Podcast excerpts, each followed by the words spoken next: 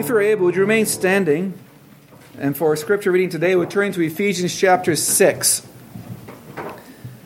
Paul's epistle to the Ephesians, the sixth chapter.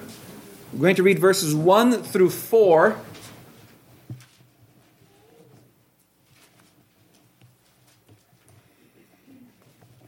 This is the word of our Lord.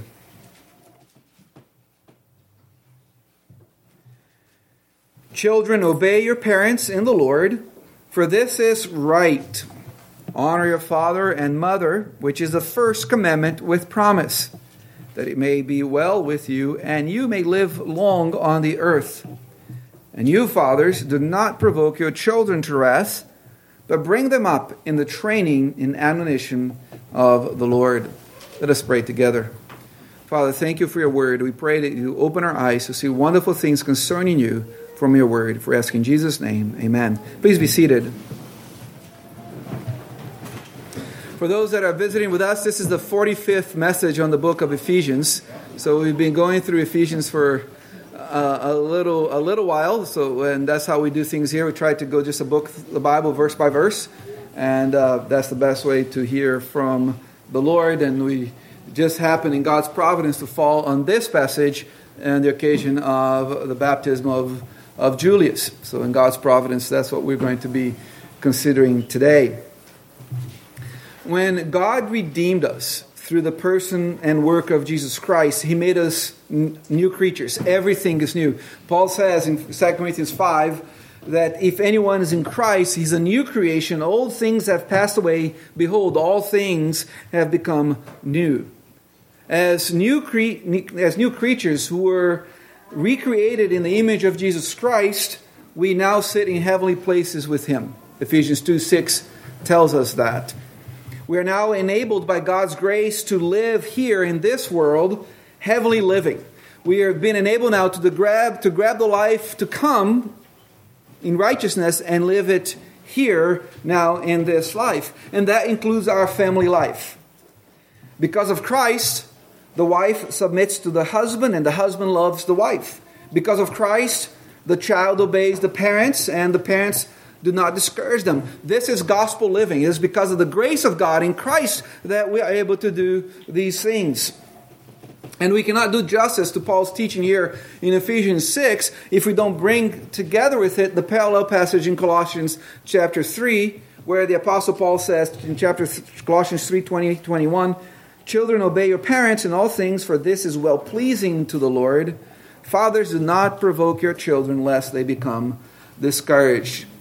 My initial attempt was going to uh, consider both the child's duty and the parent's duty today, but when it was all said and done, it became two sermons.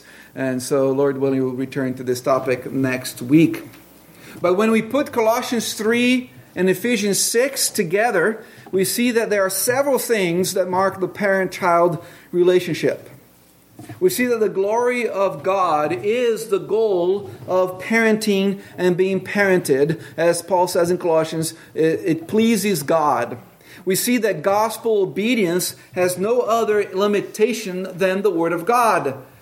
Paul says in Ephesians, you do this in the Lord. We see that parenting methods and styles can easily become a source of discouragement to children. Therefore, Paul exhorts the fathers to not exasperate your children. We see that fathers may naturally tend to exasperate their children, and they, they need to be aware of that.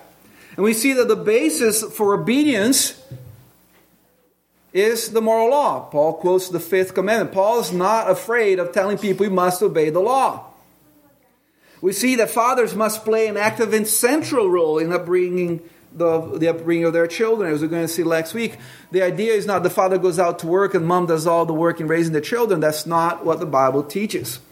And we also see in these passages as, that, as with all obedience, there are benefits in obeying God in this area. Paul says this is the commandment with a promise. Something happens when you obey God. But I wanted to start by noticing that Paul addresses the children as part of the church. Remember, if we go back to chapter 1, verse 2, Paul says that he's writing this letter to the saints in Ephesus. And yet, in chapter 6, he's directing the, his word to the children, which makes them part of the saints, the set apart, the members of the church in Ephesus. A baptized child of a member of the church is also a member of the church and should be addressed as such. So, children, if you guys are baptized, you are members of this church. You're not going to become members later on. Elise is not becoming a member today. She's been a member since her baptism. Now, it's true that there is a status change in their membership when children make a public profession of faith, but the change is not from non-member to member, but from member to from covenant member to communicant member, a member that's able now to partake of the Lord's Supper. It is because the baptized children of believers are members of the body of Christ that Paul can call them to obedience. If they are not part of the church of Jesus Christ, Paul has, God has no claim, has no right to call them to obedience. The implication of this truth to parenting is that we treat and raise our children as, as Christians, not heathens. We, as believers, do not go around with a bunch of little heathens behind us. Do you get that? We keep on pressing the gospel upon them, but not upon one who has no relationship with the Lord. As, as a, a pastor has been known to, to say, we turn to our children and say, Mom and Dad are going to heaven, and you are coming with us. That's how we raise we raise them. We keep on pressing the gospel upon them as one who belongs to the Lord. And this idea might sound weird to you, even heretical, and yet you practice it, even unwittingly. How many of you parents have ever taught your children not to pray for their food? To not to pray for their owies, or not to pray for whatever, because God doesn't listen to the prayers of the heathen. The Bible teaches that. God does not listen to the prayers of the heathen. So have you stopped teaching your children to pray because God is not their God? How many of you do not think that your children should obey you in the Lord? Ephesians 6 is the first passage that we have our children memorize, right? Obey us in the Lord. Well, if they're not in the Lord, if they don't belong to the Lord, then you have no claim to tell you, them to obey you in the Lord. How many of you tell your children that God is not their father? Do you walk around telling, nope, God is not your father. Don't believe in him as your father because he's not your father. We don't do that. It is an innate belief that our children belong to the Lord, so we act according to it. So praise the Lord for inconsistencies between practice and belief, at least in this area that we have. Some of the best Christian schools are Baptists. They practice what we believe, which is great for us. That way we don't have to start schools. Uh, it is because our children do belong to the Lord that the task of raising them is so important. Psalm 127, verse 3 says, Behold, children are a heritage or an inheritance from the Lord. The fruit of the womb is a reward. They come from the Lord. That's why it's so important that we raise them according to the Lord. I've shared this quote with you several times that is so striking that I keep on, uh, keep on sharing. It's from a letter written on December 25th, 1825, by a young professor in Princeton, New Jersey, on the event or the occasion of his first daughter's baptism. It's a Sunday afternoon, it's rainy, he says, and yet the church was packed for the service. They bring the daughter to be baptized. Her name was Mary Elizabeth Hodge. The dad was Charles Hodge. And uh, he says, he's writing to his mom and says, Dr. Alexander, that's, that's uh, Archibald Alexander, one of the first professors at Princeton, uh, conducted the service and baptized little Mary. And this is what he says. This is one of the greatest theologians in American history. He says, I never appreciated so highly before the privilege of thus giving to God what is dearest to us on earth. We feel now as though she were not our own, but something lent to be cultivated and prepared through our agency for heaven. To be instrumental in thus training up one of the children of the Lord to be presented before Him without spot or blemish is so delightful and honorable a task.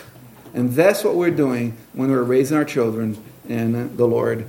The fact that our children are in a special relationship with the Lord should, be, should motivate us to be faithful in raising them, not the other way around. This truth should, should in no way cause us to neglect keeping the gospel before our children at every opportunity. We actually encourage us to do so because God has promised to be their God, our God and their God. Therefore, we keep on putting their God before them. We keep, we keep on putting their Christ before them that they may come to their own faith. Having said all that, now I want to spend the rest of the time talking to the children. So I want everybody to stop drawing. If you're drawing, stop drawing and keep your eyeballs up here for the next few minutes. And this is simple. Okay? God wants you to obey and honor your parents. And we're going to spend the last 15, 20 minutes. The ne- not the last, the next. There's more after that. Uh, God wants you to obey and honor your parents. Kids, you need your parents. That's how God made you. You need your parents. God designed it that way so that you can grow up and mature under your parents' care. Because and because you are sinful. Do you know that? You are sinful. You need restraints. And that's why God put parents in your lives to be the agents of the Holy Spirit to help you with those restraints. That's why the Bible says foolishness is bound up in the heart of the child. The rod of correction will drive it far from him. It says, The rod and rebuke give wisdom, but a child left to himself brings shame to his mom. Kids, do you realize that God put you in the family that you're in? And if, if that is a Christian family, the promise is that God is going to do what is good for those who love Him and are called according to His purposes. And this is important. Okay, honestly, who has, if 18 or younger, or 17 or younger, who has a cell phone? Raise your hand. I know we're Presbyterians, but we're going to raise our hands today. All right. Hi, no, not, not T Rex. Come on. All right. All right. Okay, thank you. In our culture, our, cell, our phones have become our, the, the biggest influence in our lives. That's not how God designed your life to be. God designed your life so that the greatest influence in your life is your parents. Those are supposed to be, the, your mom, your dad are to be the, greatest influences in your life. Proverbs 1 8 and 9 says, My son, hear the instruction of your father, and do not forsake the law of your mother. And then says, For they will be a graceful ornament on your head and chains about your neck. They adorn you, they make you more beautiful, they give you value the influence of your parents in your life. So, obey your parents. God has given them the right to tell you what to do. If they're not taking it, God gave to them. They, God gave them the, the right to boss you around. And that's how God wants it to be. He commands you to obey them, which means that He commands them to order you to do things and do what they tell you to do immediately and cheerfully without complaining or challenging their authority. What? I'm not supposed to complain when mom and dad tell me to do stuff? Yes. That's what the Bible says. And it, actually, the Bible says that to all of us, that we're not to murmur or complain, right? In Ephesians 2.14, do all things. Does, that, the, the, the, does obeying parents obey, uh, is included in all things? You bet, you bet it is. Do all things without complaining and disputing. Or in Colossians 3:23, and whatever you do, do it heartily as to the Lord and not to men. So kids, Paul tells you in Colossians 3 that you are to seek to please your parents in everything. Respect them. Respect your parents. Your big news for you guys. You guys, pay attention. Your parents are not your buddies. They're not your besties. They're not your peers. They are your parents. They are your superiors. And you must treat them as such. And honor begins in your heart. And you are to honor both mom and dad. You know, I know, I know that none of you would do that, but I've heard of kids that try to pit mom against dad. Or they go to mom, will go to dad for something, and dad says no. Then they go to mom and you know spin a story so that mom will say yes, or the other way around, depending on uh, you know the situation is. No, the Bible calls you to honor both your mom and your father. And the Bible calls you to speak to both of them in honor, not only to speak to them, but about them in honor. It's not just enough for you to speak to them with respect, but also you're going to talk about them with respect. Listen to what Leviticus 20, verse 9 says. It says, For everyone who curses his father or his mother shall surely be put to death. He has cursed his father or his mother, his blood shall be upon him. To curse is to speak disrespectfully about your parents. In Proverbs 30, verse 17, is a more dramatic picture when it says, The eye that mocks his father and scorns obedience to his mother, the ravens of the valley will pick it out, and the young eagles will eat it. That's just a picture. Doesn't mean that literally it's going to happen to you. It might. You know, a seagull might come down and take your eye out as you're disrespectful to your parents. But it's the picture. This is so bad that it will be like the eagles coming down and just picking your eyes straight out of your head because you're being talking disrespectfully about your parents. And kids, the Bible commands you to pay close attention to your parents' teaching. There's no one on earth that cares more about you than your parents. Hands down. There's no one on earth that cares about you more than your parents. So listen to them. Proverbs again, verse, uh, chapter 6, verses 1 to 23 say, My son, keep your father's command and do not forsake the law of your mother. Bind them continually in your heart.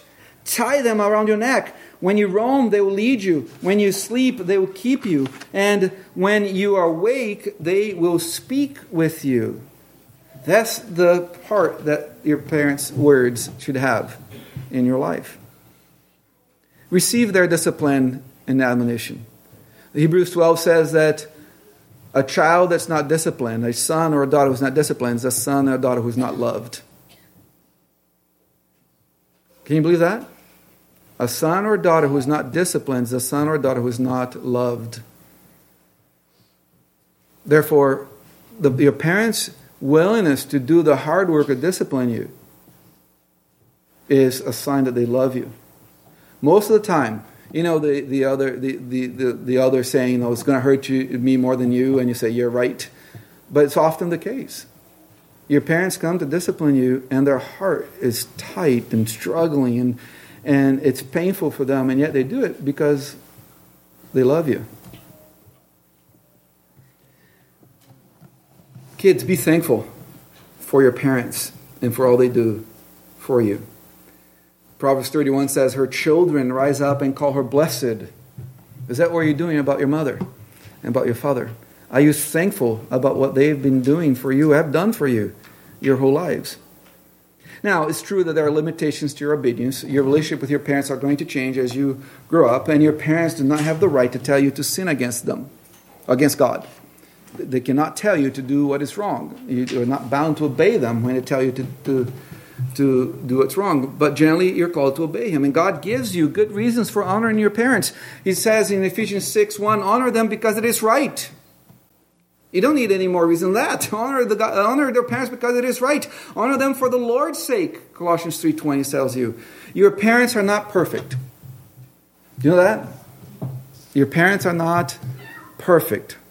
But your honoring them does not depend on whom they are, but who Christ is. Our Lord Jesus Christ himself submitted, honored, and obeyed sinful parents. If the perfect one can do that, then you can do it as well. And the Bible tells you that if you honor your parents, you'll be richly blessed. Our passage says, Honor your father and mother, which is the first commandment with promise, that it may be well with you and you may live long on earth. But if you do not honor your parents, you will be cursed. The Bible also says that. In Proverbs chapter 20 says, If a man curses his father or mother, his lamp will be snuffed out in pitch darkness. And Deuteronomy 21 says that you might even be put to death for disobedience to your parents. So, children, God calls you by in Christ to obey your parents.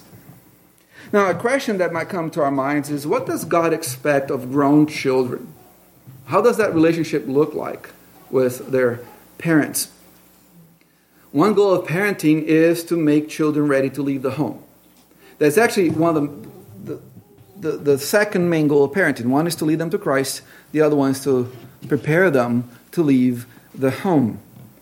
Unlike marriage, the parent child relationship must change. It cannot remain the same for the entire life of the kids. And ordinarily, this will take place when the child gets married, based on Genesis 2 24. But even before marriage, the relationship between unmarried adult children and their parents is different than from that of younger children. In uh, 1 Corinthians 13, verse 11, Paul says, When I was a child, I spoke as a child, I understood as a child, I thought as a child, but when I became a man, I put away childish things. So you can see that even though that passage is not about parenting, there is this, trans- this not transgression, this progression. Progression in the life of a person that they go from child to adulthood, and that changes the way that they relate to their parents. So one might ask, when, when is a child ready to leave the home? Well, the answer is when he's not a child anymore. That's, that's, that's the answer. More precisely, when he or she is mature enough to make wise choices on his or her own. When he or she is able to take on the responsibility of adult life. And the key one is this a, a daughter or a son is ready to leave the home when he or she is ready to live for others. Is the reason for leaving the home is just so that they can live selfishly for themselves, they are immature. They're behaving childishly, and they need to grow in that. Some children leave too soon, and some just don't leave, um, uh, which may or may not be an issue because there are benefits of a young single adult living with his or her parents. There is also risks that need to be considered. And as an adult child living under your own parents' roof, you need to abide by their rules. That's their house you just abide by their, their, their rules. And perhaps there's a time to ask adult children to leave who are not willing to honor and obey the parents. But even after you leave home, you are still to honor your parents. You may not need to obey them anymore, but you still must honor your parents. So you left the home, make sure that you cultivate relationship with your parents. Seek your parents' counsel. It would be so stupid of you so dumb if you did not consider your parents' counsel. Again, they have your best interests in mind. You don't have to follow it, but it would be dumb for you not to consider it. Build your relationship with, with your parents. Now is the time for you to be, to be building your friendship with them. All the injunctions to mutual love apply to your relationship with your parents as well. You are responsible to take care of them. Do you realize that? That the Bible actually tells us that we're responsible to take care of our parents in their old age? In Matthew 15, Jesus is dealing with the Pharisees. The Pharisees didn't want to spend a dime on their parents. So what would they do? In essence, they put everything they own in religious trust. So, oh, I've dedicated everything I had to the Lord, so I can't use it to take care of my parents. And what that's how does Christ react to that? Hypocrites! The Bible tells you to honor and, and, uh, honor your parents, and you're saying that you can't do that because of some bogus promise you made about your money? We are responsible to take care of your, our parents as they grow old. As I've said before, we change your diapers when you're little, you change our diapers when we're grown uh, old, and that's what we are called to do. But, kids, God has called you to be His. God's promise to work through families. He said that I'll be a God to you and to your children. And a, a summary of this whole sermon is this Kids, bring delight to your parents because that is what God calls you to do. And since God calls you to do that, that's what's best for you as you honor and obey your parents. Let us pray together. Father in heaven, we thank you that you're God of parents and you're God of children. We pray, Father, that you help us to be faithful to what you teach us in your word. For asking Jesus' name, amen.